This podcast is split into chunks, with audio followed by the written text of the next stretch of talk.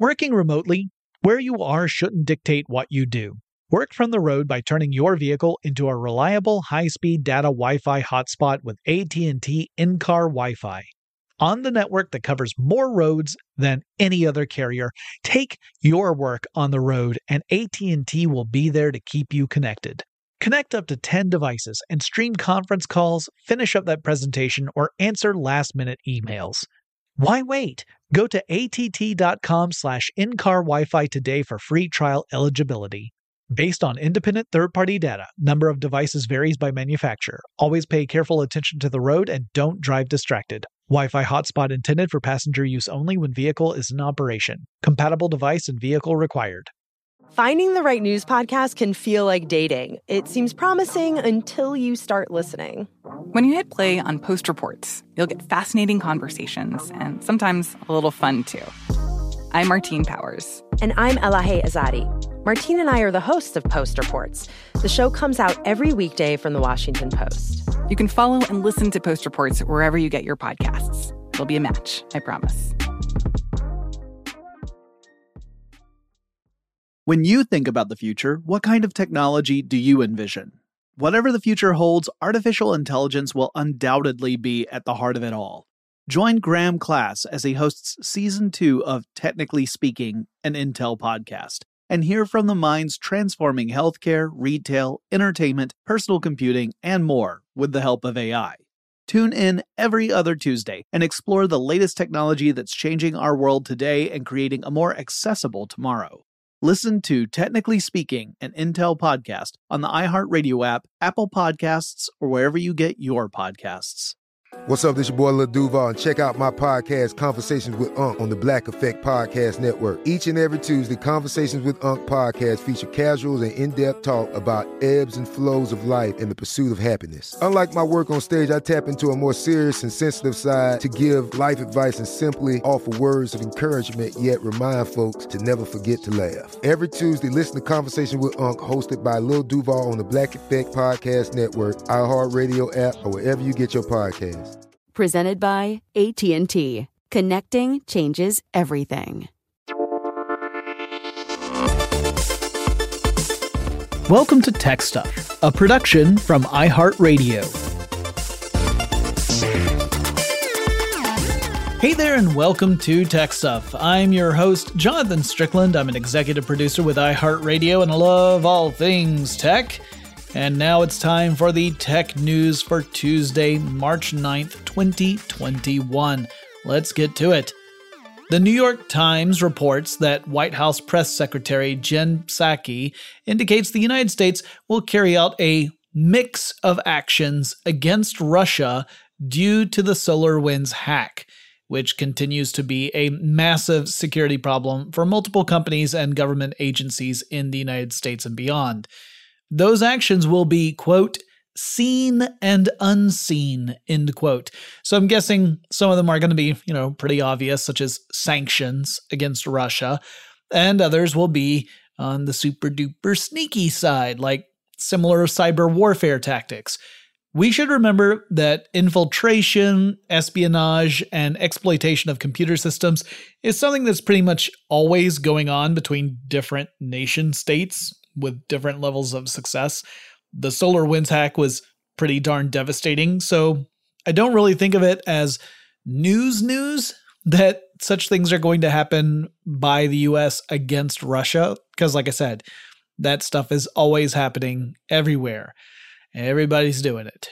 It's one of the reasons why cyber warfare is terrifying. For example, one story I didn't get to last week, and some Twitter followers of mine asked me why I didn't, was a good question, was that hackers were able to exploit some vulnerabilities in a very widely distributed Microsoft product. The vulnerability was with Exchange Server. Now, this is a product that's an electronic mail and calendar server, and it's used by tens of thousands of companies and organizations around the world.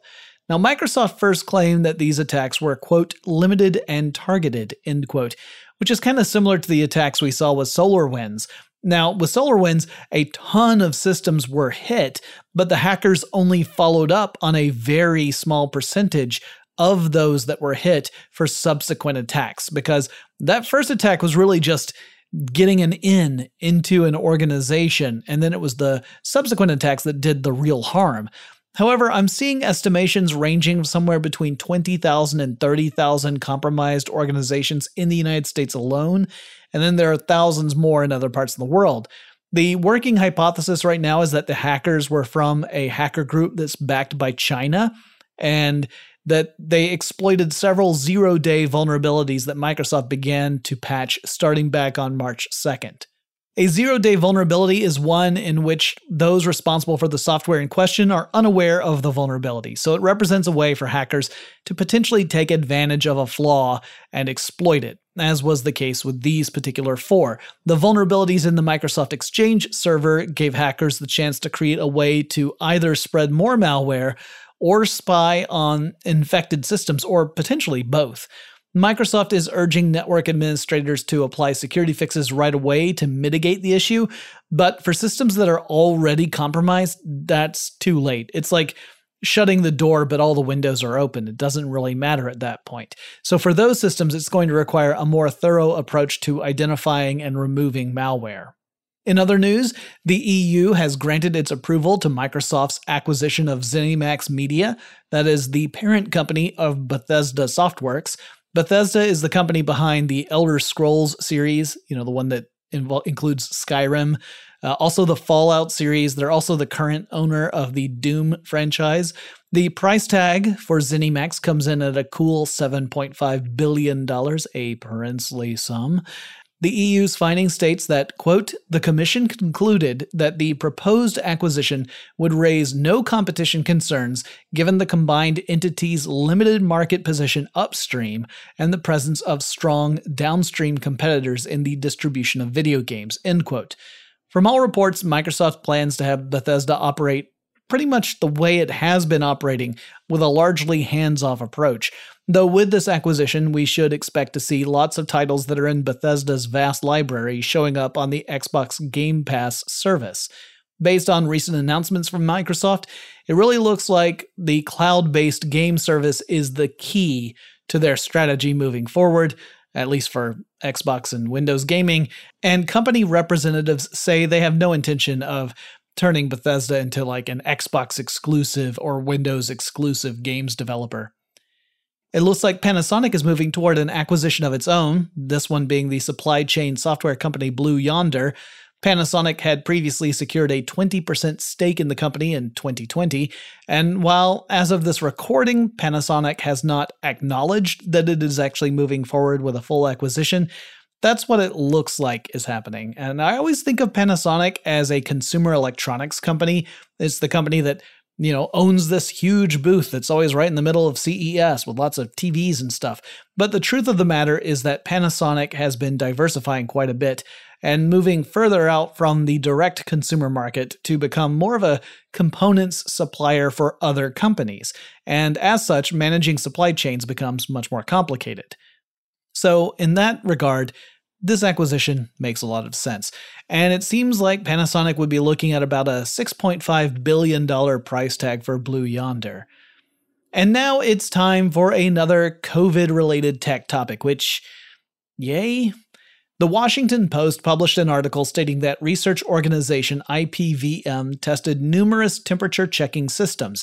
You know, the kinds of stuff that you would find in places like schools or airports or public venues, that kind of thing, where they screen people by looking at their skin temperature before letting them in. The organization says these devices aren't always reliable. In fact, reporter Drew Harwell worded it as, quote, the tools are dangerously ineffective, end quote. Making matters worse is that some administrators are using these devices in ways that they weren't intended, such as to measure the body temperatures of multiple people at one time. All of this is super bad news, as lots of places are using these sorts of devices as part of their reopening strategies, while COVID is still running rampant throughout the world. Here in the United States, several states have eased up on restrictions, and the use of temp checking devices plays a part in the messaging that, hey, y'all, it's all okay. There's a vaccine now, though most of you can't get it yet. And besides, we're totally checking temperatures to see if anyone's got a fever, so we're all over it. Now, this report shows that the tech being used isn't always reliable, so it could miss people who actually do have a fever or have false positives of people who don't have a fever showing up as if they do. It kind of creates the illusion of safety, which might make people feel at ease, but it also opens up the very real possibility of actual COVID transmission. Think of it like this you've tested negative for COVID. You've taken a test, it's come out negative, you're good to go. But you need to go to a public space that does temp checks, and you pass that check, no problem, because, like I said, it came back negative. You're you're healthy. So once you are inside this public venue, you think, hey, everyone else here also had to pass that same test I did. Like they had to get screened before they came in. So maybe you're not quite as careful as you normally would be. You feel like you're in a safe space. Maybe you don't keep as much distance between you and everyone else as you should. Maybe you don't wash your hands as frequently. You can see how an unreliable piece of technology could feed into a perception that you're safe when in fact, you might not be. Now, I don't say this to send anyone into a panic, but rather to remind everyone we're not out of the woods yet. We still need to take personal responsibility for our own health, as well as show consideration for our fellow human beings. Stay home if you can, wear masks, practice social distancing, wash your hands. It's no time to throw caution to the wind, though that's what I see way too often on the rare occasions where I do have to leave my house. Ars Technica reported on SpaceX's plans for the spaceport that it's currently building out in Texas. The company had to file its plans with the Texas government, and so they are publicly available on the Army Corps of Engineers site. It's also available for comments from the public. The full spaceport is going to have two landing pads, one of those is already built and it will also have two launch pads for suborbital missions, meaning they won't go all the way out into space, like not orbital space anyway, and then two other launch pads for orbital missions. Uh, so far, they the facility already has one suborbital launch pad, and it's building its first orbital launch pad. Ars Technica points out that the design of the complex is pretty darn compact. Stuff tends to be pretty close together, partly because SpaceX has to adhere to certain government restrictions. It doesn't own that many acres of land in this part of Texas, and there are restrictions like you they have to have stormwater ponds in order to help prevent flooding for example so some of that space has to be set aside for that SpaceX has to get approval from the Army Corps of Engineers. It also has to pass an environmental impact assessment from the FAA. And SpaceX founder Elon Musk has also indicated that he would very much like to conquer, I'm sorry, I mean incorporate the nearby community of Boca Chica Village, which consists of several dozen homes, and he wants to boost that up to a small city that supports the spaceport. In fact, he wants to take that community and turn it into a city called Starbase, Texas. Now, I can't decide if that sounds cool or corny. There have been reports that SpaceX has been a bit pushy with the residents of Boca Chica Village, attempting to convince some homeowners to pick up stakes and move, and that sounds, you know, not great. TechCrunch reports that it has received confirmation from Apple the company is discontinuing its iMac Pro line of computers. The iMac Pro is an all in one computer with the computer and display built into a single form factor. It was first produced back in December 2017. The standard iMac seems to be sticking around, but apparently, that standard iMac was kind of the go to model for people who are kind of looking at that style of computer. Whereas those who were more interested in a computer that had more capability than the standard iMac were gravitating toward the Mac Pro. Now, if you still really want one, you can order one of the remaining models that are currently in Apple's stock. It'll set you back a cool $5,000. And a couple of other quick stories. The Guardian has a fun article titled Typographic Attack Pen and Paper Fool AI into Thinking Apple is an iPod. Now, as the headline indicates, the article is about an image recognition AI system called Clip, which should be able to figure out basic stuff by examining pictures. However, if you were to handwrite, say, the word iPod on a sticky note, and then you were to slap that sticky note on an apple, as in the fruit, and then you took a photo of that and fed it to Clip, that text could be enough to convince Clip that sure enough, that piece of fruit is, in fact, an MP3 player from Apple. Now, according to The Guardian, a different test involved just typing up dollar signs on top of a picture of a dog. So, like, just putting a text box there and putting in dollar signs, then feeding that image to Clip, and it was enough for Clip to misidentify it as a piggy bank. The organization behind Clip, OpenAI, acknowledges that this type of typographic attack can be effective. The model is able to decipher text and interpret it, and that is powerful enough to push the model toward misidentifying whatever the thing is it's looking at. In some ways, you can think of Clip as being a sweet summer child, a naive innocent that will believe whatever you tell it. If you post a video of an ostrich with the sign Santa Claus underneath it, well, heck, there's a chance it will think that that ostrich is, in fact, Santa Claus. And honestly, who's to say that it's not? I mean, we've all been a bit hasty to judge, right? As for Clip, while this report is pretty amusing, it does indicate there's some pretty big opportunities for mischief, including stuff that goes well beyond mischief, using this vulnerability. I suspect that a large part of OpenAI's work will be refining this AI model so that it weights the text interpretation against other elements in an image. So, in other words, they're going to have to teach the AI that human beings are liars. And finally, in an interview for The Information, Facebook CEO Mark Zuckerberg talked about how virtual reality is an exciting field that will play a bigger part in online social presence in the future. He spoke about the work going into creating realistic avatars to represent users and allow them to interact within a virtual space together. So think of something like Ready Player One, or maybe a more immersive version of Second Life, which has its own implications. It really makes me think that any big shared virtual space is going to be jarring. Not necessarily because of the technology, but because of how people can be. Some people just like to push boundaries or worse, and they can make or break an experience. They can make an experience truly unbearable. Also, the level of VR that Zuckerberg is talking about makes me a little nervous, not because of it being immersive, but because of the technology that would be used to make it happen. Technology like eye tracking, for example. Now, Facebook makes nearly all of its revenue from advertising, so I can only imagine that Zuckerberg is eager to roll out tech that lets Facebook track where users are looking within a virtual world, because that's where you're going to see advertising pop up, right? Everyone get ready for the next phase of our techno capitalist dystopia. But no, seriously, I'm sure it'll be really neat. Well, that wraps up the news for Tuesday, March 9th, 2021. If you folks have any suggestions for future topics I should tackle in tech stuff, let me know. Reach out on Twitter. The handle is TechStuffHSW, and I'll talk to you again really soon.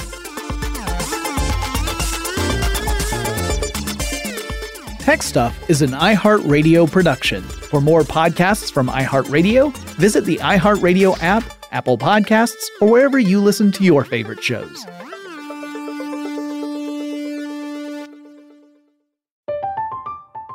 I'm Katya Adler, host of The Global Story.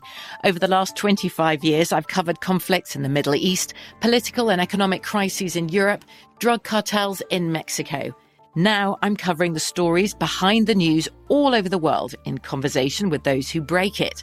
Join me Monday to Friday to find out what's happening, why, and what it all means. Follow the global story from the BBC wherever you listen to podcasts. This is Malcolm Gladwell from Revisionist History. eBay Motors is here for the ride. With some elbow grease, fresh installs, and a whole lot of love, you transformed 100,000 miles and a body full of rust into a drive that's all your own. Brake kits, LED headlights, whatever you need, eBay Motors has it. And with eBay Guaranteed Fit, it's guaranteed to fit your ride the first time, every time, or your money back. Plus, at these prices, you're burning rubber, not cash. Keep your ride or die alive at ebaymotors.com Eligible items only, exclusions apply. Are you looking for the perfect move in ready home this spring season? Now's the time to buy at Fisher Homes. For a limited time only, enjoy below market interest rates starting at 5.375% APR, 6.139% APR. With these exclusive lower rates, you can save hundreds on a move in ready home and start enjoying the benefits of home ownership even faster. Schedule your personal tour with one of our new home specialists at FisherHomes.com and make this spring the season you find your perfect home sweet home. Financing provided by Victory Mortgage, LLC, NMLS 461249, Equal Housing Lender. Pacaso knows your vacation home is your best home. It's the place that brings family and friends together. It's where you're the best version of yourself. Pacaso makes it easy to co own a luxury vacation home in amazing locations. Listings start at 200K for one eighth ownership.